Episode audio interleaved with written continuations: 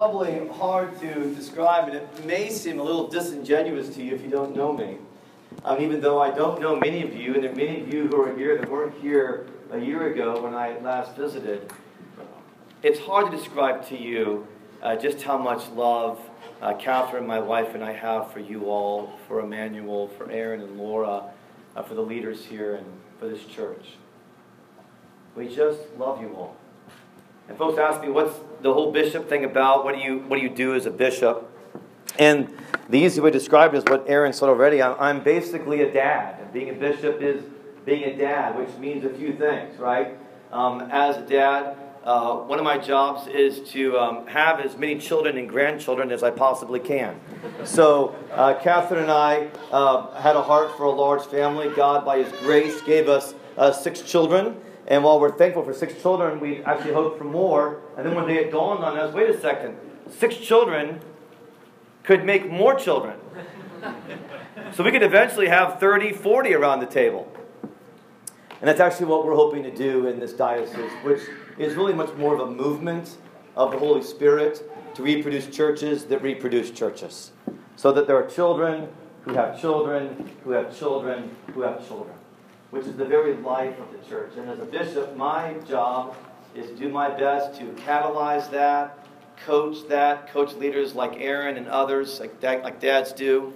Like a mom or a dad, it's my job to sort of be out there developing a larger network of relationships so that Emmanuel and other churches can all kind of have their life and do their work within a larger network of relationships. That's a regional network like Chicago that goes out to the upper Midwest, Wisconsin, Minnesota, Iowa, Chicago, but also extends to the nations. As a matter of fact, I'm uh, wearing this called a stole that I have around my neck, and it has two Chinese characters because one of our key relationships in our diocese is with Singapore. And uh, with the Malays and the Chinese and others that make up Singapore. I'll be there next month building a larger network for Emmanuel, for our diocese, for our work. So as we do our work, we're always thinking globally as much as we think locally. And so that's also part of what I do as, as a spiritual dad and, and as a bishop. Um, but especially what I like to do is I hope to come and to feed you now and to give you something from God's Word. And the message that I'm bringing uh, this morning, uh, often when I teach, I kind of take a small passage of Scripture, try to work that through. But I want to do something that's a little bit more macro than that and uh, reflect on a larger theme uh, with you and give you some scriptural sort of support and scriptural underpinnings for that. But before I do that, let's pray together again and seek the Lord to open our hearts, open our minds. Uh, we need a creativity to receive God's word. God's word is so profoundly creative. can I just say, I mean, the psalm. I mean, God's word is so profoundly creative.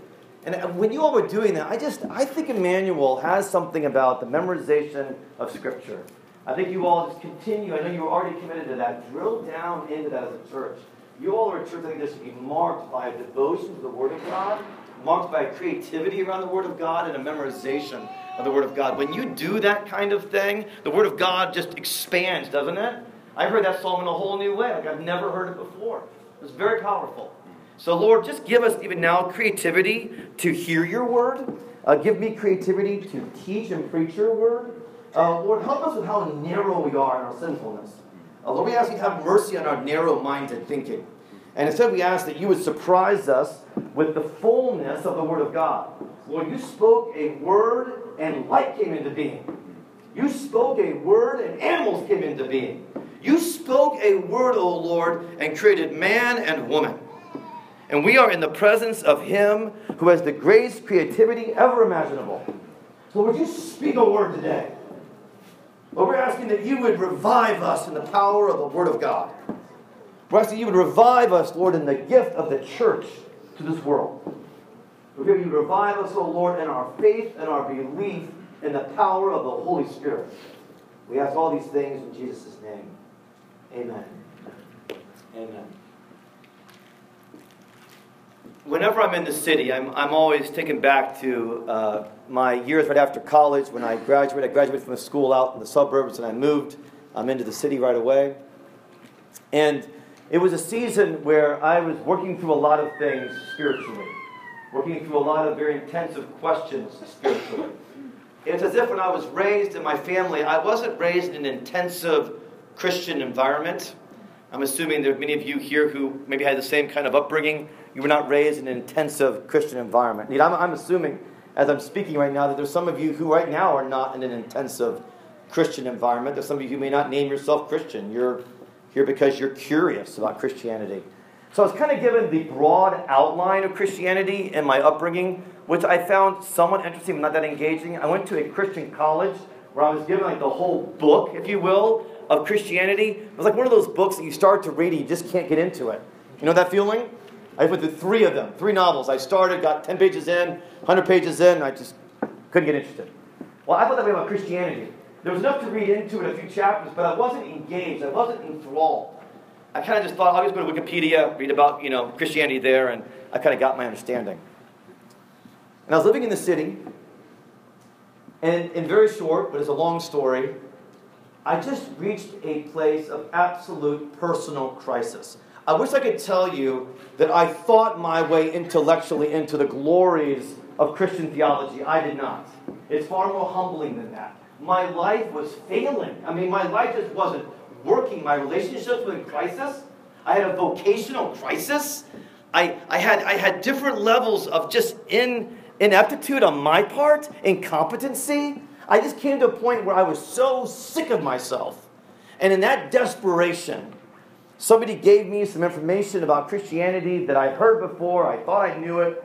I, they gave me a song that I thought was absolutely cheesy. It was sentimental. It was everything that I stood against this song. But I, it was a it was a tape, which was like a plastic thing, and you would actually put it in a machine, and you could, you could actually play it in your car, which was really exciting. And I put it in my car, and I put on this song, and it was a song about a story from the Bible called The Prodigal Son, Luke chapter 15. It's a story about a kid that goes far away from his father and he returns to his father and father embraces him. It's supposed to be a story about God. We're far from God. We come back to God, one step toward God, he embraces us. And I just fell apart when I heard that song. I was driving north on Ashland Avenue and I had to pull over my car. It was bizarre. I was flooded with emotion. And I met Jesus. How else do I say it? And the outline I'd been given in my childhood and this big book I'd been given in my college education, all of a sudden, it all came alive. It all became very real. And I was super engaged and super eager to understand what this was. And this time, when I opened this novel, if you will, I didn't stop at chapter two. I stayed up all night reading, if you know what I mean. I mean, I'm reading at stoplights, if you know what I mean. I'm, I'm thinking about when can I go back and read that book? It's so good. My faith that had been given to me in some capacity as a child and as a student was now re dash vived. It was given life again. Okay, there's some words in our language that they're really good words, but they begin to lose meaning because so much is attached to them or they're used so often. So, several years ago, paradigm was one of those words. It's a great word, but people use it so much. You, paradigm, whatever. What does paradigm mean anymore? Organic's become that way, right? Everyone's captured organic. What does organic really mean anymore? Local. Local's like that now. Everyone's using local. So it kind of begins to lose meaning. And in Christianity, we have words like that too. Discipleship becomes a word like that. I kind of look at them like, like pistachio words. As if you were to bite on a pistachio without cracking the nut first. When you bite down, the shell is hard, tasteless, and even a little painful. And as somebody that loves words, I find words like, for example, discipleship, which is a really great word, it's bland now, though it shouldn't be. It's tasteless, even a little hard, crusty. A pistachio word that needs to be cracked wide open is the word revival. And if I say that word and you have a Christian background, you may not like that word very much. If you don't have a Christian background, you hear that word, you may not have any association with it whatsoever. You're probably ahead of the game right now. That's where you're at. But I would like this morning to crack open that word revival. I'd like to take the hard shell off of it. I'd like to open up the meat of it. I'd like to explore what does the word revival really mean?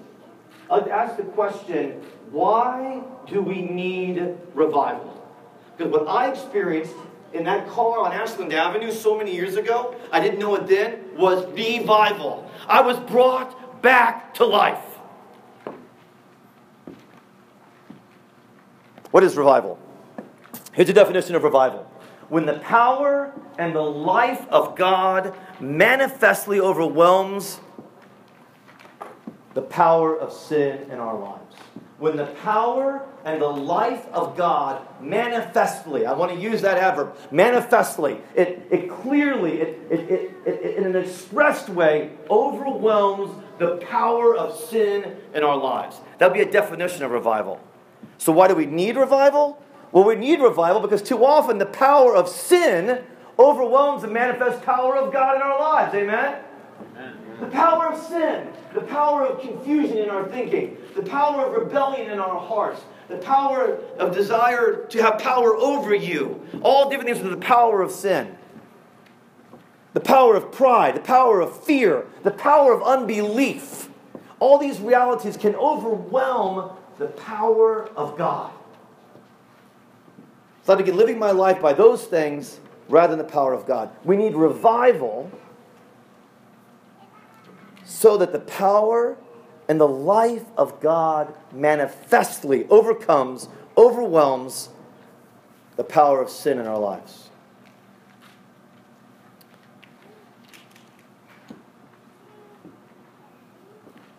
It's really important that you understand revival biblically and spiritually on a personal level. Because revival has a personal component. We're celebrating the resurrection of Jesus Christ, which means we're seeking to personally live in the resurrection power, the resurrection life. The fact that Jesus historically was raised from the dead has personal application for all of us in our lives. Meaning the resurrection of Jesus, his power over sin, his power over death, absolutely changes how we think about death, how we think about life, how we think about money, how we think about sexuality, how we think about relationships. Has to have a personal application. But revival also has to have a kind of parish application, a church application. Emmanuel, you are to be a place that is in revival.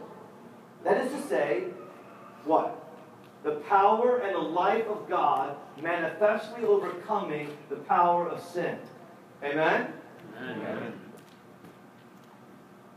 And we want to be a diocese. We want to be a regional movement where that is true as well. Which is why we chose as kind of our guiding light as a diocese. Our desire is to plant a revival of word and sacrament infused by the Holy Spirit. We are revived when we're living our life in God's Word. We are revived when we understand the fullness that matter matters. The sacraments have been given to us by God to lead us to God. And we are revived when we actually have faith in the power of the Holy Spirit. Those are the constituent elements of revival the Word of God, the sacraments of the church, and the power of the Holy Spirit. I love what's said about personal revival by a revival thinker, Norman Grubb. It's a great name. He says this He said, I had a misconception of years that revival could only come in great soul shaking outpourings of the Spirit. I saw the defeatism and almost hopelessness that so many of us have fallen into by thinking that we could do nothing except pray and wait until the heavens rent and God came down. He had this idea that revival was this kind of crazy, spontaneous moment. Now I see revival in the truest sense it's an everyday affair right within our reach. When it does break forth in greater and public ways, thank God. And we want to see that in our churches and our disciples. We want moments of public display of the power of God overwhelming the power of sin. But meanwhile, we can see to it that we ourselves are being constantly revived. Because you have access to God's Word, you have access to God's sacraments. Holy Communion and baptism, and the ministry of the church. You have access to the power of the Holy Spirit. What do you need that you don't have to have personal revival? What do you need that you don't have access to to have personal revival? You have it all. Even more so in a country where we can so freely express our faith. I know we're talking about concerns around all of that. Let's be really, really clear. In the scope of the international world, we have absolute freedom still to express our faith. Well, the moment is here. Let's go for revival of God's Word, sacrament, and Spirit. We have absolute freedom to do that.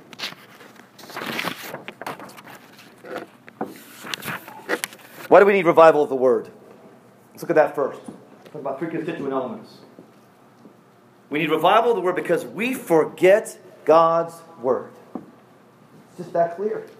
We forget God's Word.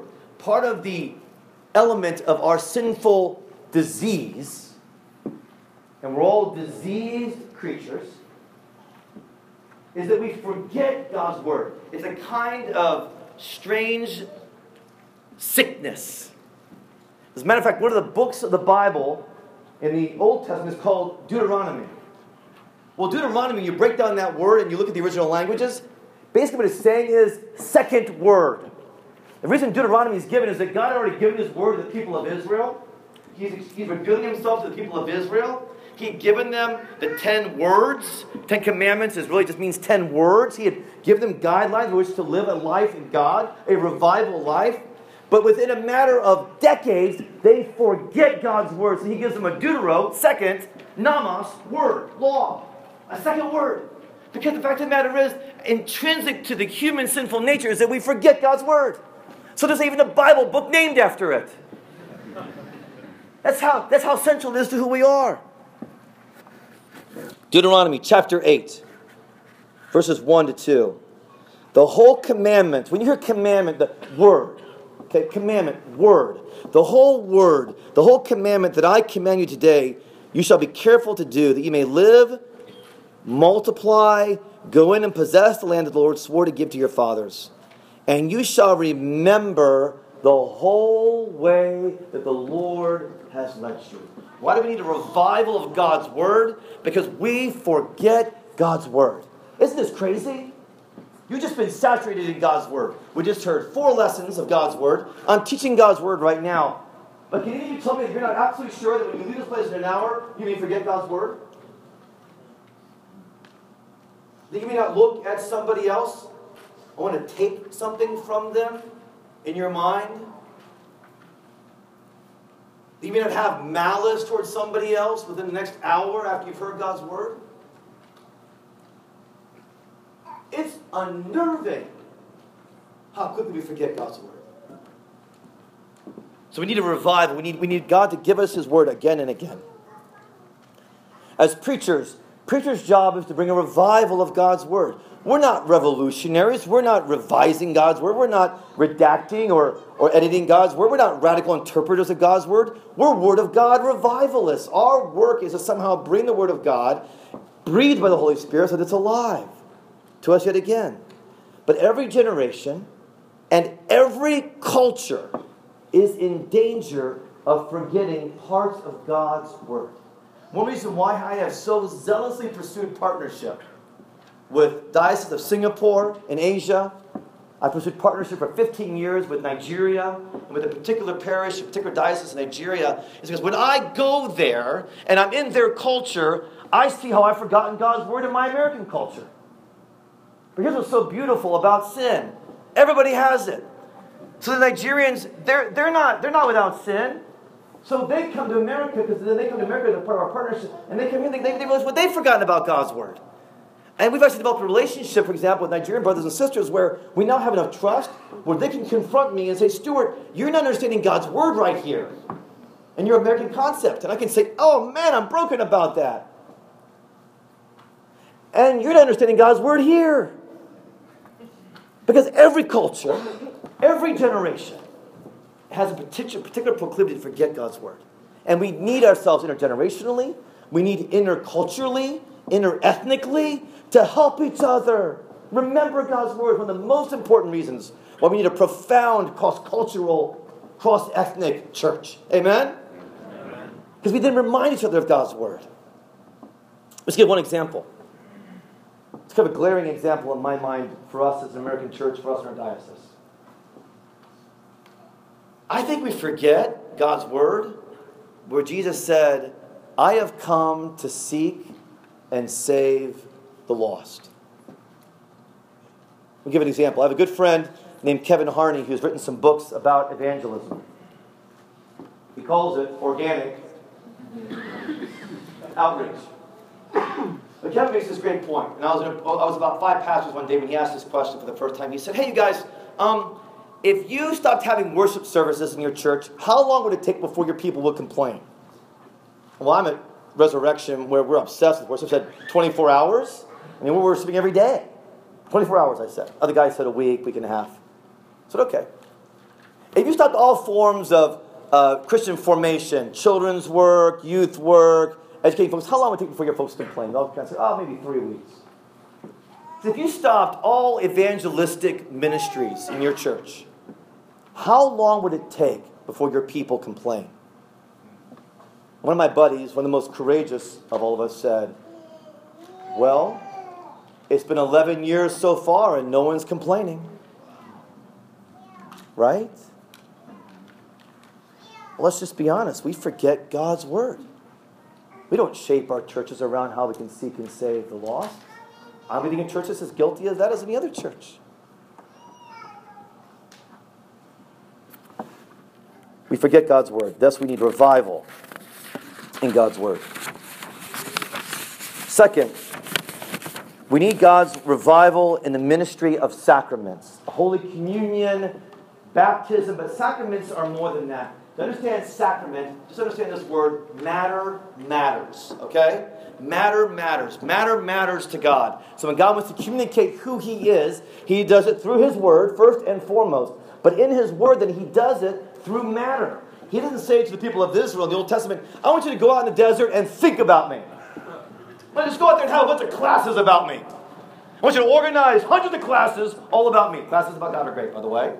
But it actually wasn't what he did first and foremost, right? He gave them his word, he gave them 10 words, but then he said, I want you to have a tent of meeting where my presence will dwell. I want you to burn things on an altar. I want you to smell and taste and see who I am and what I'm doing and how I'm freeing you from sin and giving you a vision where the life of God can manifestly overcome the life and power of sin. Matter matters.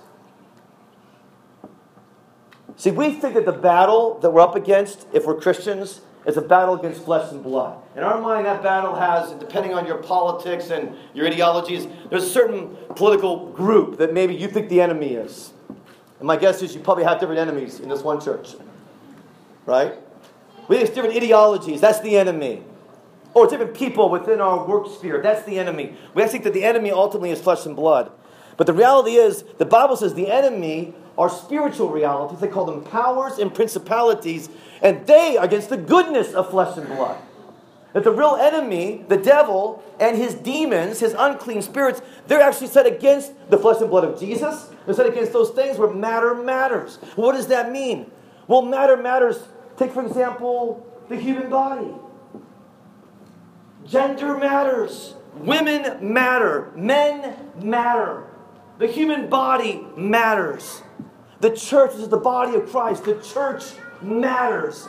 But what happens with powers and principalities is they want to convince us those things don't matter. They want to convince us that there's a kind of a blanket androgyny of sorts or whatever. They want to convince us that the church is an antiquated institution that only seeks to oppress people. Do you see how the devil and his unclean spirits affect our thinking? So we start to think that matter doesn't matter? That sexuality doesn't really matter? That we treat our bodies doesn't matter? And instead we're thinking, oh, that political party, that's the enemy. That's what matters. No, no, no, no, no, no, no, no, no, no, no, no. Our battle's against the powers and principalities. Who want to say that the flesh and blood realities, especially Jesus who came in the flesh, the church, which is now his hands and feet in this world, that's what they're against. That's what they seek to confuse us about. First John chapter 4 says this. First John chapter 4 prepares us to understand. Get my verse here.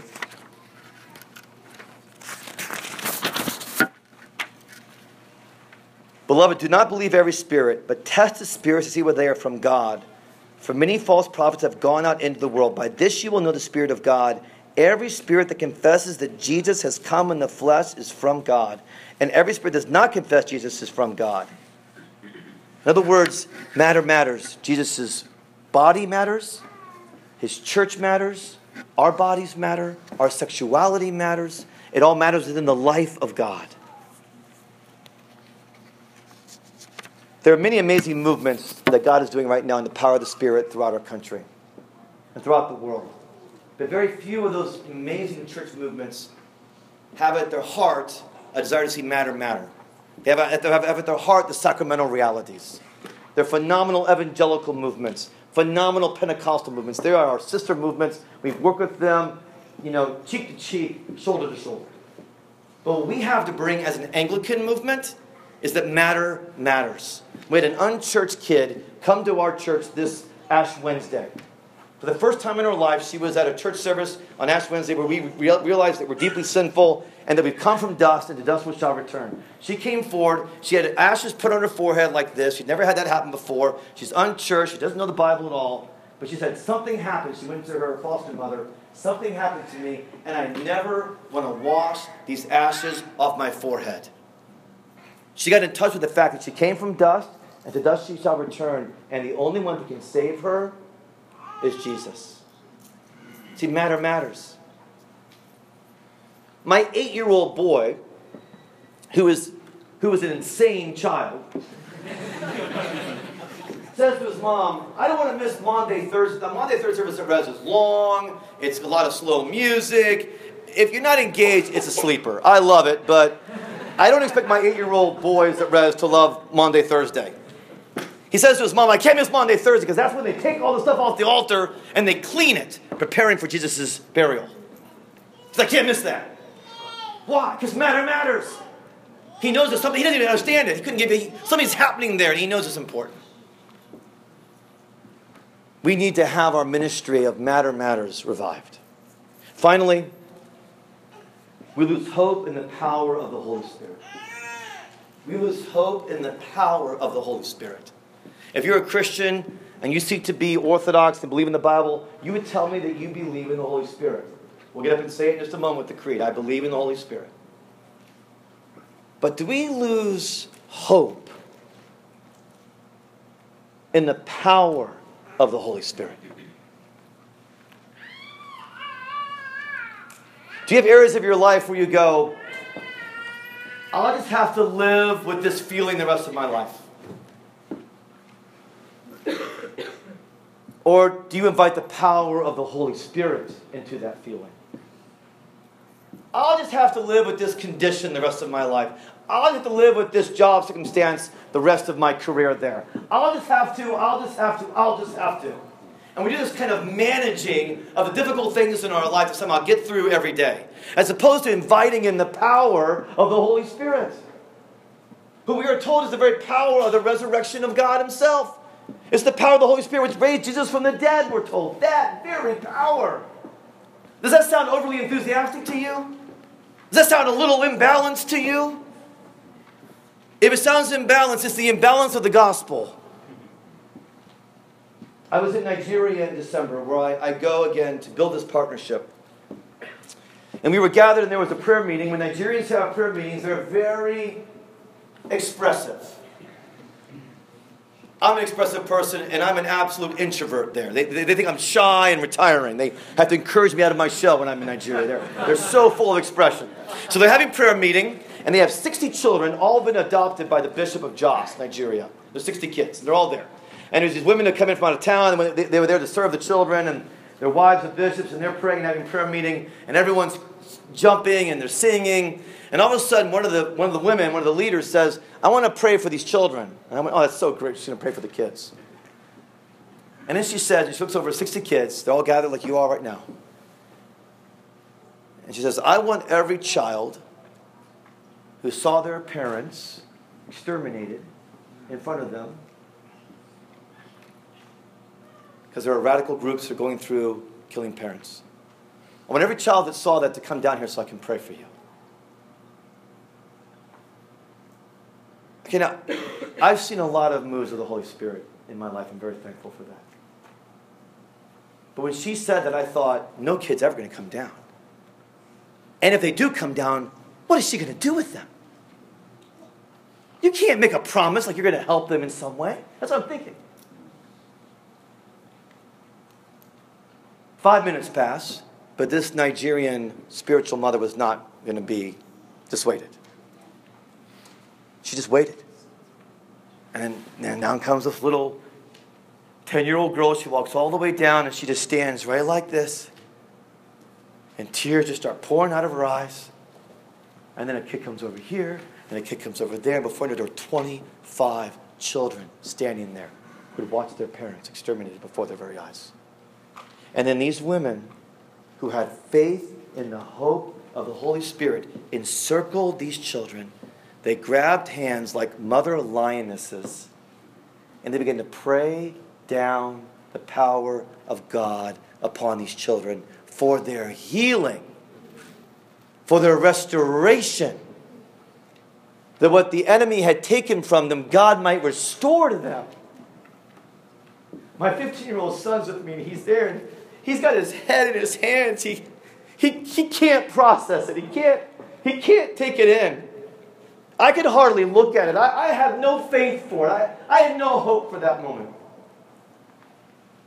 And these children start receiving this ministry. They start receiving the power of the Holy Spirit to restore even that egregious tragedy. My hope and the power of the Holy Spirit was revived. That was an amazing moment, but what revived it even more is I know that day in and day out, those 60 children have really been adopted by one couple who parent them day in and day out. I was blown away by that moment, but I was blown away even more by the hundreds of moments that will continue from that point on. Have you lost hope in the power of the Holy Spirit? Have you forgotten critical elements of God's Word? Do you think your battle is against flesh and blood when the fact of the matter is powers and principalities want you to believe that flesh and blood is not good or right or holy or under God's rule? Let's just be quiet together. I want to pray for you.